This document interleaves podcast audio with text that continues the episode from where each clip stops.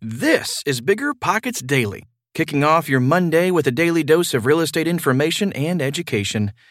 The article I'm about to share is one of more than 10,000 blog articles available on Bigger Pockets, but you can't read the blog when you're walking the dog or browsing the MLS. Okay, almost time for the show. We'll get right into it after this quick break. The dream of owning a vacation home can be daunting, from finding the best guests to the maintenance to organizing the cleaners after every guest day. With Vacasa, they make that dream into a reality. As a full service vacation home management company with vacation homes in key destinations across the US, they know a thing about how to make owning a vacation home easy and profitable. On top of proactive property maintenance visits by professional local teams, a hospitality driven booking platform, and around the clock support, Vacasa earns homeowners an average of 20% more revenue from their vacation homes. Vacasa is always thinking of ways to simplify the vacation home owning experience by putting your home to work for you. If you're looking to make more from your vacation home, work with the reliable property manager, and finally have peace of mind, partner with Vacasa at vacasa.com slash biggerpockets. That's vacasa.com slash biggerpockets.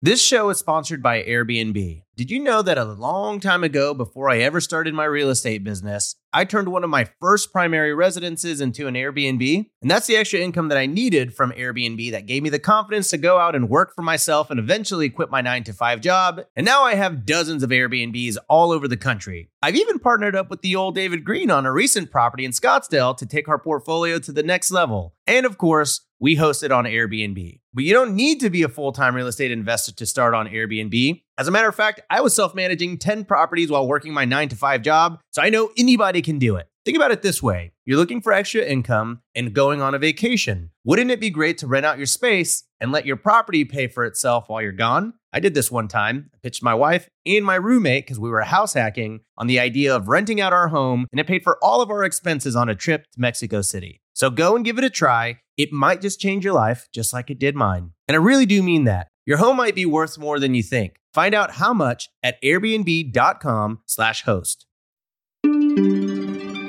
LLC or umbrella insurance? Which is better for investors?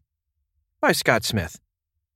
As a real estate investor, you want to make sure you are protected from liability. However, you may be wondering whether an umbrella insurance policy or limited liability company LLC structure is the right choice for you. First, you need to understand what the two entities offer and how they work. In some cases, you could need both. In others, you may be fine with one or the other. When I help my clients with asset protection, I look at the size of their portfolios, their levels of exposure, and their goals. You don't need an elaborate plan if you have no plans for growth and almost no exposure. Identify the real risks you face. Then you can make the right decision and move forward with confidence. To that end, let's look at umbrella policies and LLCs and their implications for real estate investors. What is an umbrella insurance policy?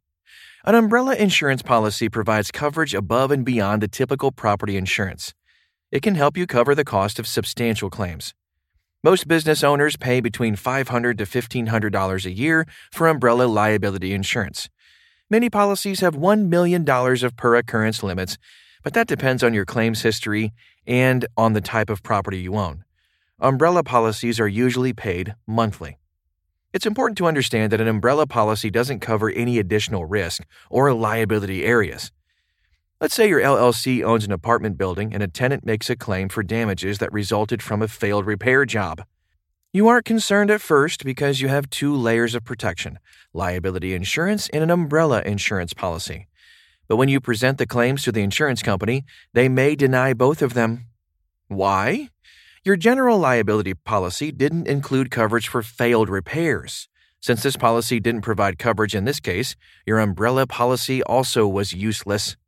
Since you have an LLC, your personal assets are not at risk, but your business could have to pay a large settlement.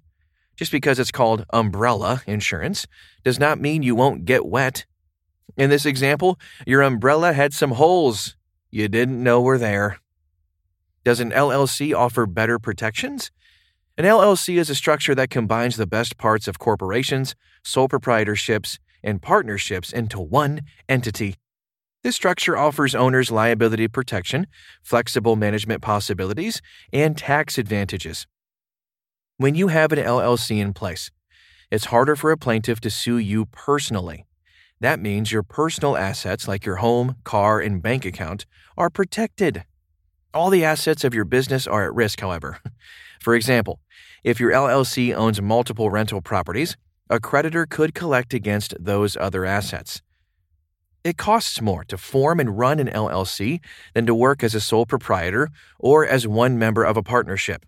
You must pay an additional filing fee to establish the LLC.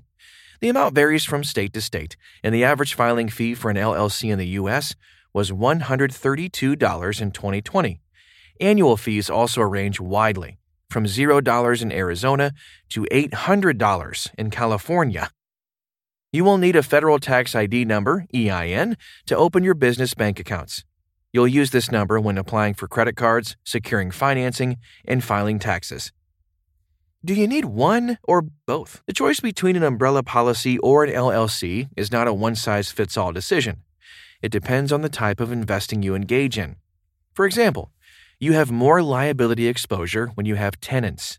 As we saw in the earlier example, if you own a multi unit building or commercial property, you should probably have both an LLC and an umbrella policy. If you rent out a single family home in a stable neighborhood, you may only need an LLC or an umbrella policy. Four pillars of asset protection. Think of asset protection as consisting of four pillars. One, insurance policy. The first pillar is a good insurance policy that covers the majority of your exposure. However, it only protects you from one type of liability accidents and negligence. Insurance doesn't protect you from any part of the sale or acquisition of a property.